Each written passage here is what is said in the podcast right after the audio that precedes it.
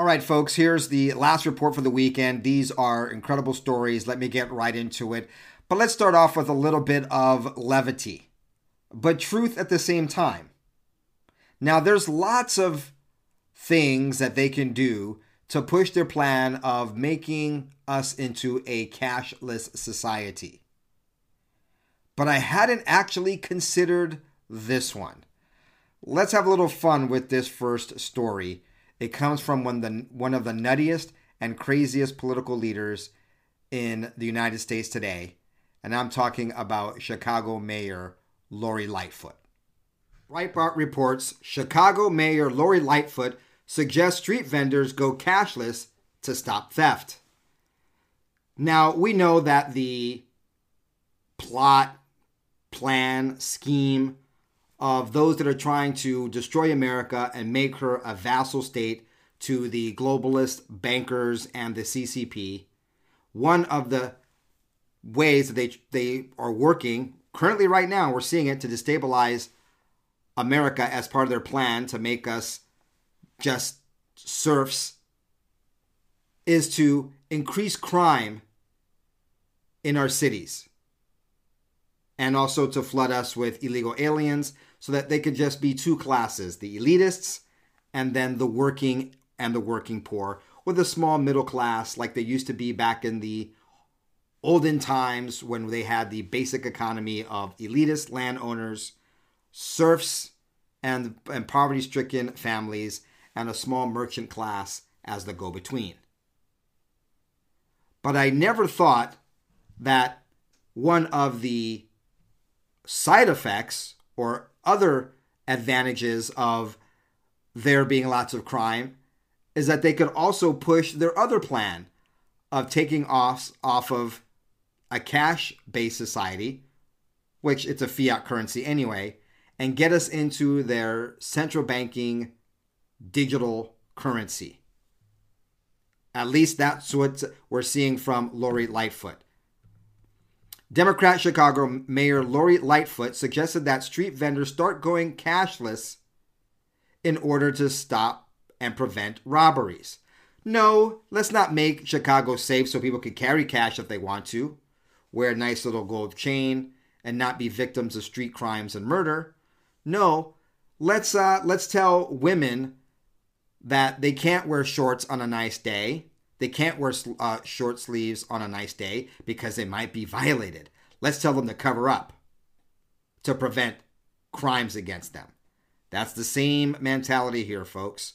Lightfoot made her stunning comment during a mayoral race debate. She said she had been working with street vendors to potentially make them go cashless due to the uptick in theft.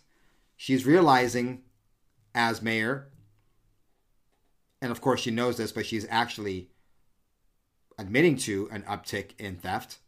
I heard a lot of rhetoric here, a lot of sound bites, but not a lot of concrete solutions on how we get the job done and make our residents and our workers safe. We're doing it every single day, Lightfoot said, and probably with a straight face. Absolutely moronic, if you ask me.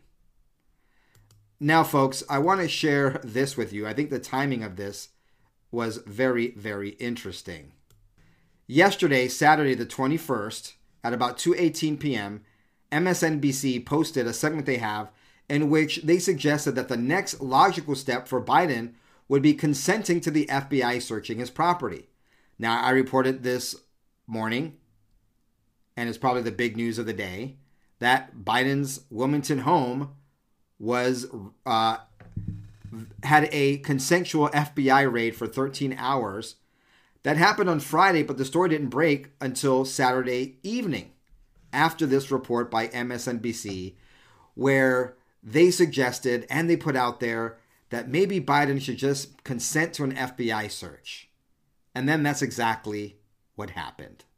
He wrote for MSNBC.com that if President Biden wants to make an even stronger contrast between himself and Trump, meaning talking about the handling of classified documents. There's yet another step to take, consent to a search of his properties. You also write that special counsel Robert Hur could ask for this. Well, precisely. And so we don't have what it takes for a search warrant in this case, which is why I wrote this column saying, you know, we've got something else available to us here, and that's called a consent search. All right, folks, this is a very interesting article by the New York Post. And perhaps, I didn't see this previously, maybe you did, but there's already a spin on why Joe Biden as a senator and as a vice president had these documents. But there's a little bit more interesting things also going on according to this New York Post article from a few days ago. What's in here, Joe? Beat up box of important docs was out and open at Joe Biden's house, laptop reveals. Once again, the laptop of one Hunter Biden, giving us a lot of insight. This can't really be where Joe Biden kept classified documents he took from the White House, or can it? A box labeled important docs and photos was left unsealed on a table ahead of a child's birthday party in the Delaware home where 80-year-old president has been discovered to have stashed sensitive document records. A photo from his son's laptop discovered by the Post Friday reveals. Okay, so let me just cut down to here. There's some interesting things going on here, but here it is. But here's what caught my attention. This event took place a little more than a week after the New York Post exclusively revealed that the troubled first son was having an affair with his widowed sister-in-law, Hallie Biden, following the death of his older brother, Beau Biden. A screenshot of text messages shows Hunter Biden invited three daughters he shares with his wife to the party at Nana Pop's. He was rebuffed, however, by the youngest, who wrote, "We are not ready to see adults yet." That was weird.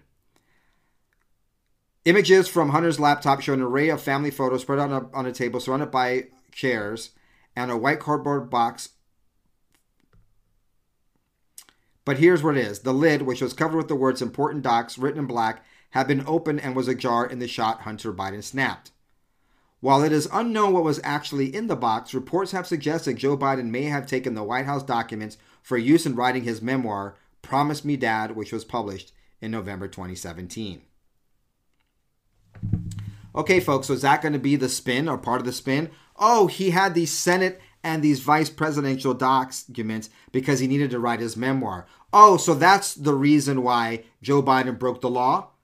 To publish this book, which was published in 2017. So why now, 5 years later, why does he still have it? Just want to give you a heads up, folks, so you can resist the spin and tell your friends, family, and neighbors what's really going on. Now, BCP Juniorette did a extensive piece on this, which if you watch our other channel, BCP Report, you would have already seen. But before the raid on Friday, the consensual raid on Friday by the FBI of Biden's Wilmington home, on Saturday, it was reported that White House Chief of Staff Rob Klain is expected to step down in the weeks after the State of the Union, already working on the transition.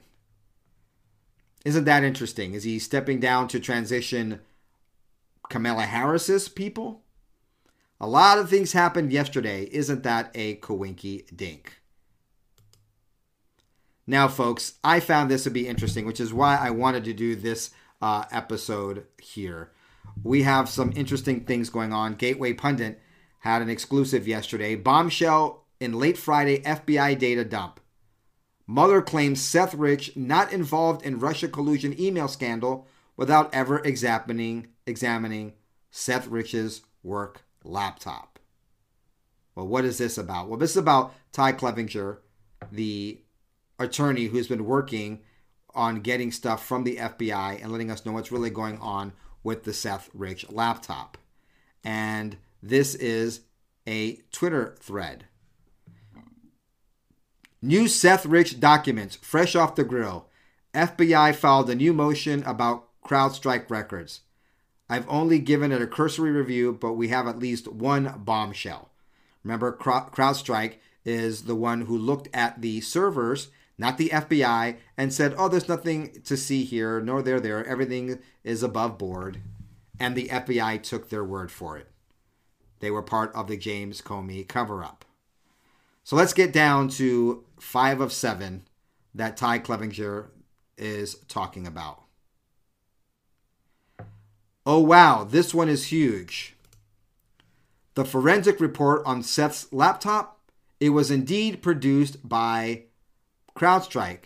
Major ramification. The FBI took possession of Seth's work laptop, but never examined the contents. By necessary inference, that means the feds and Robert Mueller relied solely on CrowdStrike's 3-page report. So Mueller claims Seth played no role without ever investigating the laptop. The same cover-up we saw for the Clinton server. A cover-up via CrowdStrike. Isn't that interesting? Now, I put this episode together. It's going to be probably the shortest episode I've done in a long time because that is the story I really wanted to highlight.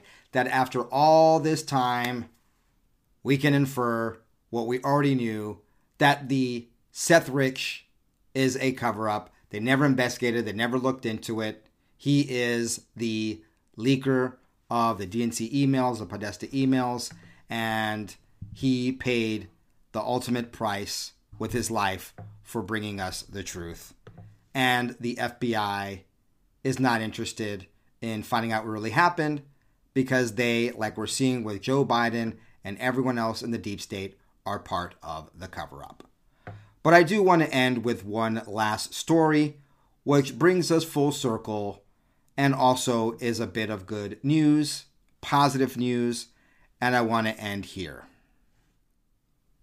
An Illinois judge has blocked the gun control law Protecting Illinois Communities Act that was enacted about 11 days ago, saying that the state is violating a clear and discernible constitutional right and ignoring the public's right to know. Breaking now, gun advocates are celebrating a big ruling just handed down in Illinois. A judge is putting the state's new assault weapons ban on pause. So last Wednesday, Governor J.B. Pritzker signed that assault weapons ban into law, and it is already moot.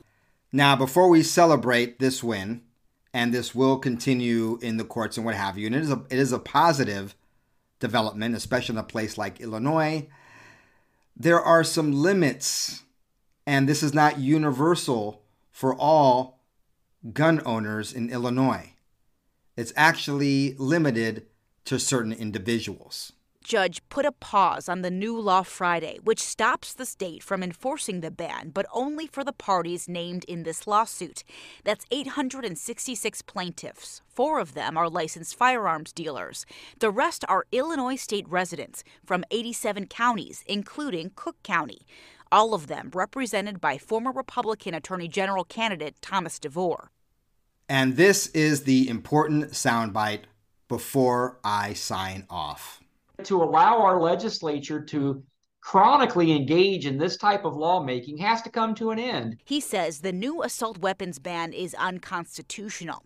That's right. These unconstitutional laws must end, and it's always positive when we can have our wins in court. And there you have it, folks. Some stories I wanted to sneak in before the end of the weekend.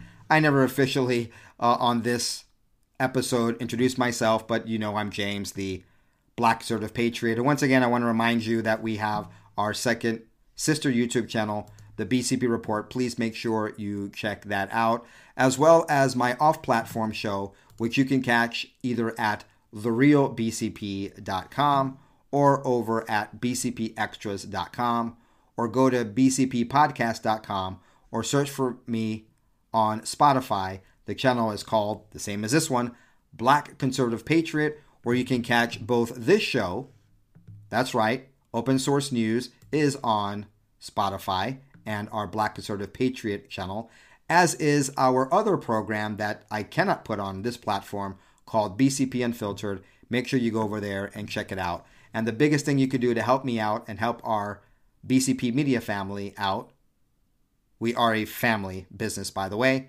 is to like, share, and subscribe to this episode or any of our previous ones. Enjoy the rest of your weekend. I'll be back tomorrow. Ciao, goodbye, God bless.